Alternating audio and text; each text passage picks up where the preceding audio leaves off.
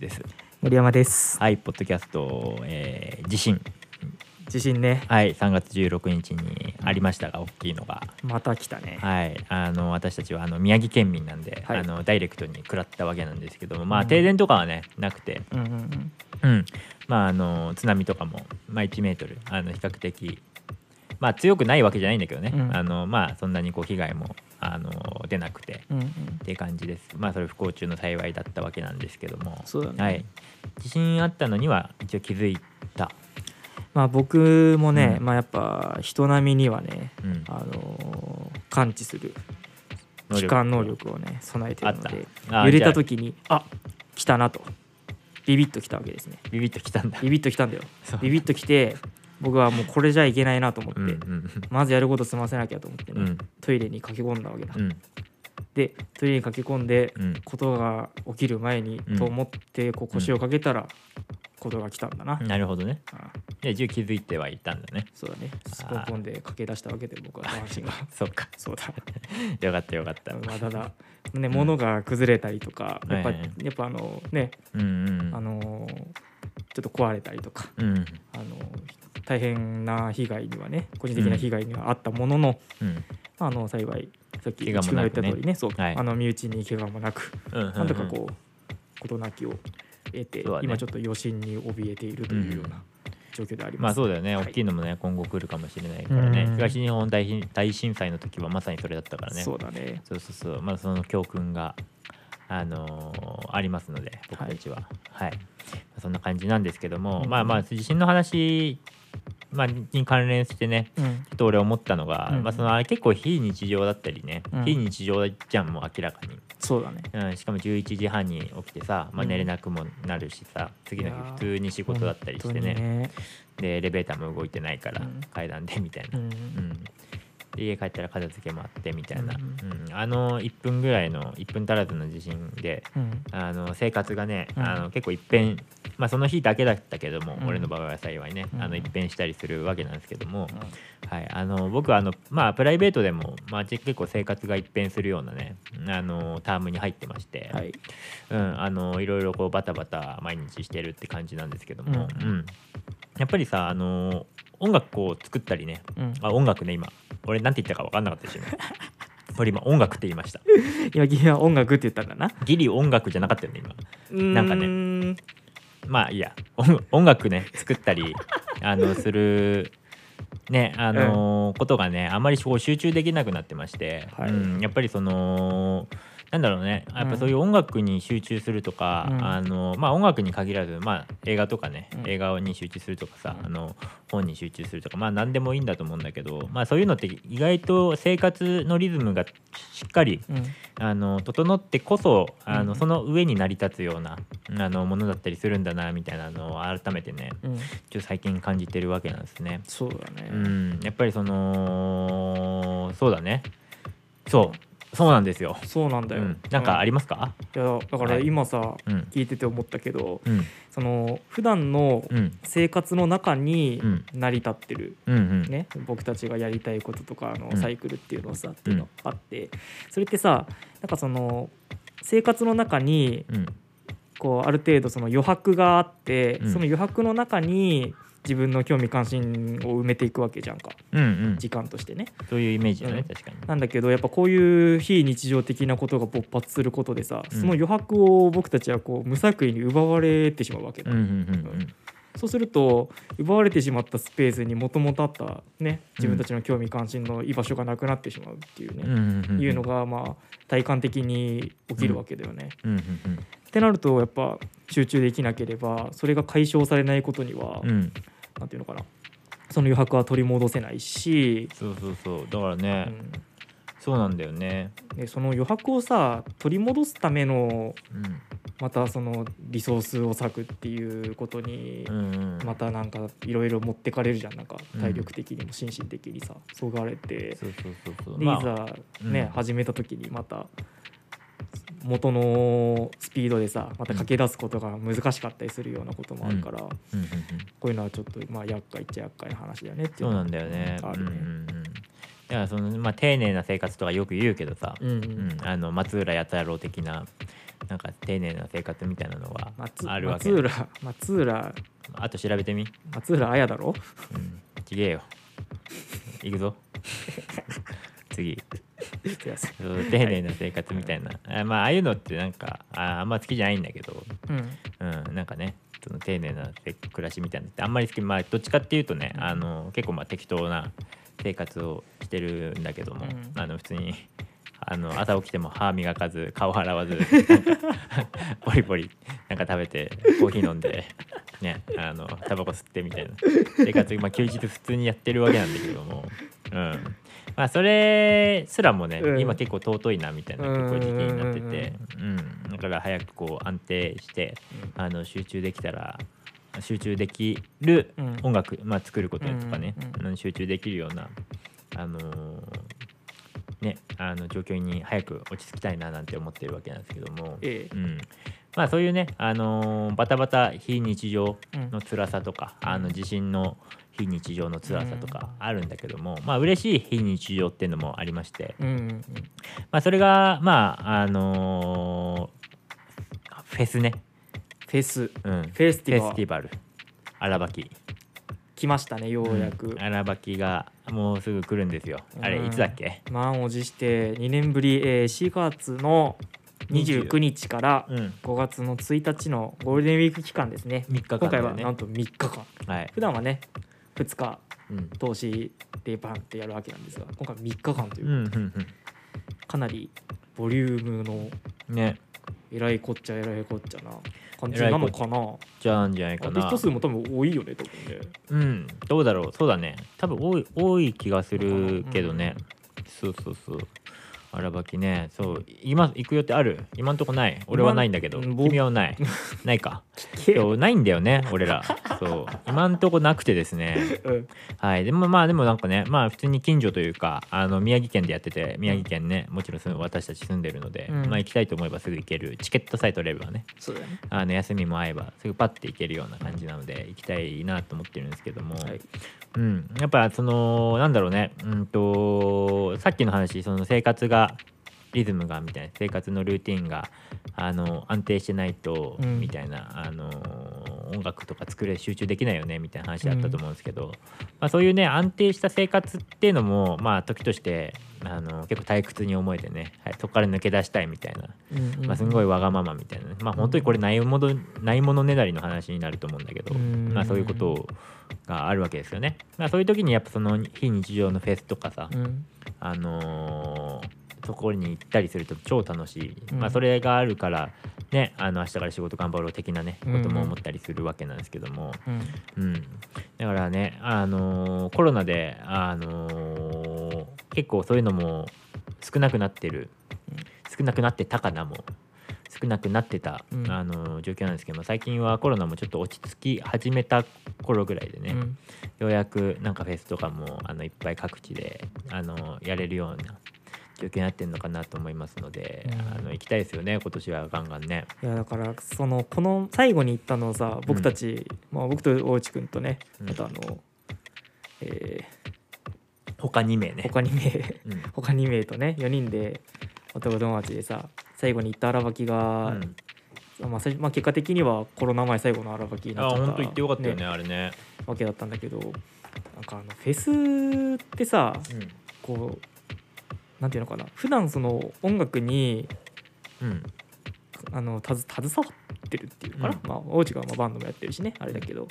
普段音楽やってる人からしてもさやっぱフェスってうん。なんかちょっと特別な感じがあるじゃない、なんか普通のライブ行くのともまたちょっと違くて、うん。なんかやっぱりあの感覚っていうのはうんまたこの上質なね非日常だと思うんだよね俺は。特にフェスっていうのはさ、なんか普段うん。出会えないさ環境なんか別に興味なかったしっていうよううん。なアーティストとかがさ、こう外からさたまたま耳に流れて入ってくるじゃん。なんか。であなんだこれって見に行ったりとかできてさ、それユニゾンスクエアガーデンだよねまさにね。あれやばかったよね。そうだそうだ。そうあの僕たちはあの2年前に行った時3年前か、3年前に行った時ね、あのーまあ興味が結構ねハイエータスとかザゼンボーイズとか、うん。あのそこら辺だったのでそれ楽しみに行ったんですけどまあなんか最後ねあの帰る前に1個見とこうかっつって、うん。なんか鉄形ステージで、まあ、ユニユニゾンスクエアガーデンなんて見てみましょうかっつったらとんでもなかったよね。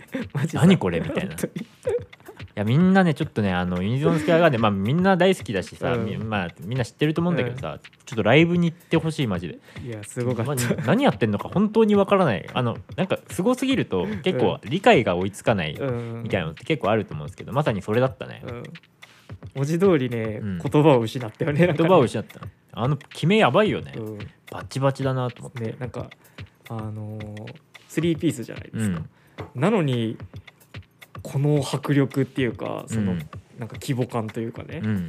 になんかすごい俺らほら帰り道だったからさ結局なんかその道すがら最高ビラ編でさずっと見てたわけじゃん、うん。あの道のくステージっていうね荒脇ロックフェスティバルの中で最もでかい、まあ、いわゆるメインステージで彼らは演奏してたんだけれども。うん。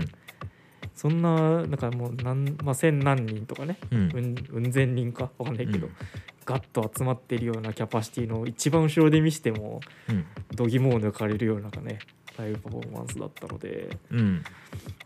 やばかったよねあれね。驚いたね。なんか結局その日見たアーティストのなんかいろんなおおっていう感動のなんか全て持ってかれたかみたいなのは全部持ってったぶっちゃけあっねたかもしれない。ザゼンボーイズとかも超良かったんだけどね。そうだね。ユニゾンの衝撃がちょっとやばすぎてみたいな感じはあったよなんてねなんかそのあの予期せな予期せぬうん。出会いなんかもあったりするのがベースの醍醐味なんかであるかななんていうふうにも思いますし、そうそうそうそう。やっぱ経験経験したことっていうかさ、うん。やっぱライブってなんだろう情報量が半端じゃないじゃん、うん。生の人がいるわけでさ、うん。そこで演奏してる人もいてさまあもちろん音響の話とかさ、あの会場の雰囲気とかあの全部がさもうダイレクトに伝わってくる、うん、ライブの醍醐味ってそこだなって思うんだけどさ、だからなんだろうね。あの普通に曲を家で聴いてても、うん。あの味わえないものっていうのは確かにそこにあってみたいな、うんうんうん。ば馬感っていうかさその馬感みたいなのって、だからあの俺らはねあの結構インドアであの引きこもりレベルのねあの外に全く出ない家で黙々と何かをやるってタイプの2人なんですけどもあの今年はちょっとアクティブにねうん。あのなんかいろいろ行きたいななんて思いますよね。思いますね。特にね、うん。このなんだろう。まあ僕があまりその音楽的なね現代のシーンを別にとやかく言うのはおこがましい話なんですけれどおこがましいね。おこがましいよね。本当におこがおかましい。しいんだけどもちょっとうん聞いてもらいたい、うん。聞いてください。いよ聞く聞くなんていうのかな。今さあの、まあ、特に日本のねうん。日本のシーンの中において、うん。やっぱりもう、まあ、日本じゃないかもう。ん。う、まあ、今もうあのインターネットの中でうん。音楽とになってくるアクセスするっていうのが、うん。もはや当たり前になった中で、うん。とやっぱ音楽とかさうん。なんかそのライブハウスとかそういうなんかローカルなカルチャーだったじゃん音楽っていうのはもはやさ、うん。そういうものが今こうやって誰でも簡単に幅広くアクセスできるような中ではいはいはい。なんか逆説的にでもないけど、うん。なんか改めてなんかそのフェスっていうものが、うん。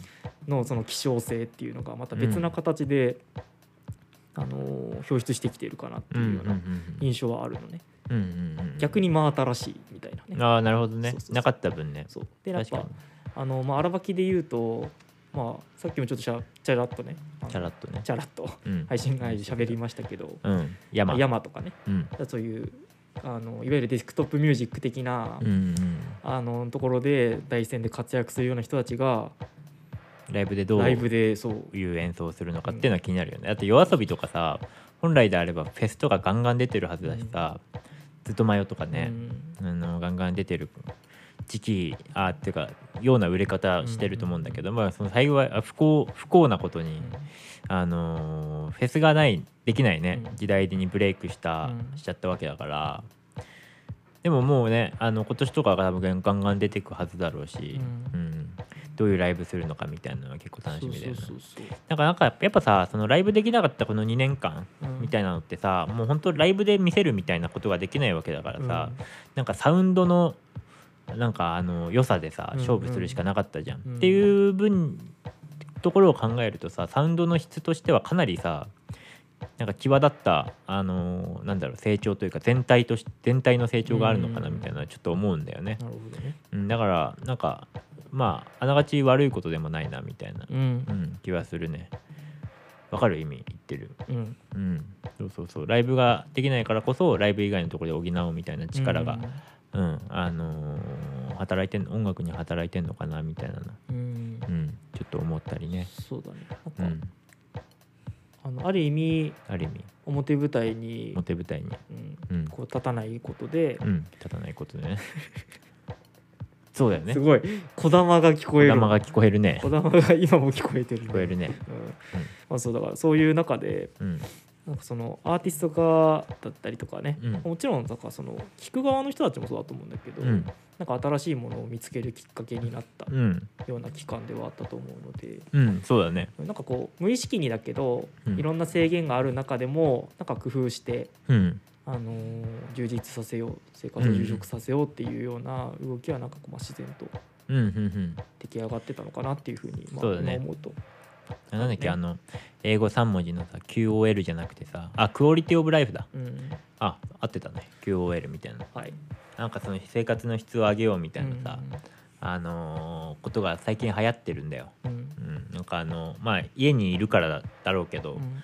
あの生活の質を上げていこうみたいなことでね、あのーなんかそういうものが結構流行って売れてるというか、まあシンプルに多分コーヒーを家で飲むみたいな人も超流行っあの増えてるみたいなんだよね、あの手引きでみたいな。そううんうんうん。まあ、そういうね、あのー生活の質を上げるっていうのも大事なんだけど、まあ、さあの冒頭で言ったあの松浦弥太郎の生活あの丁寧な生活みたいな、うんことも大事なんだけどもえーっとまあ外に出てねうん。非日常を味わうみたいなのも同時の大事だったりもするので、うん。あのフェスとかはまさにそれかなみたいなうんねあの思う思いますよね、うん、まとめると。今日まとめましたけど、はい。今日。はい。じゃあねまあ、えー今17分ぐらいか。うん。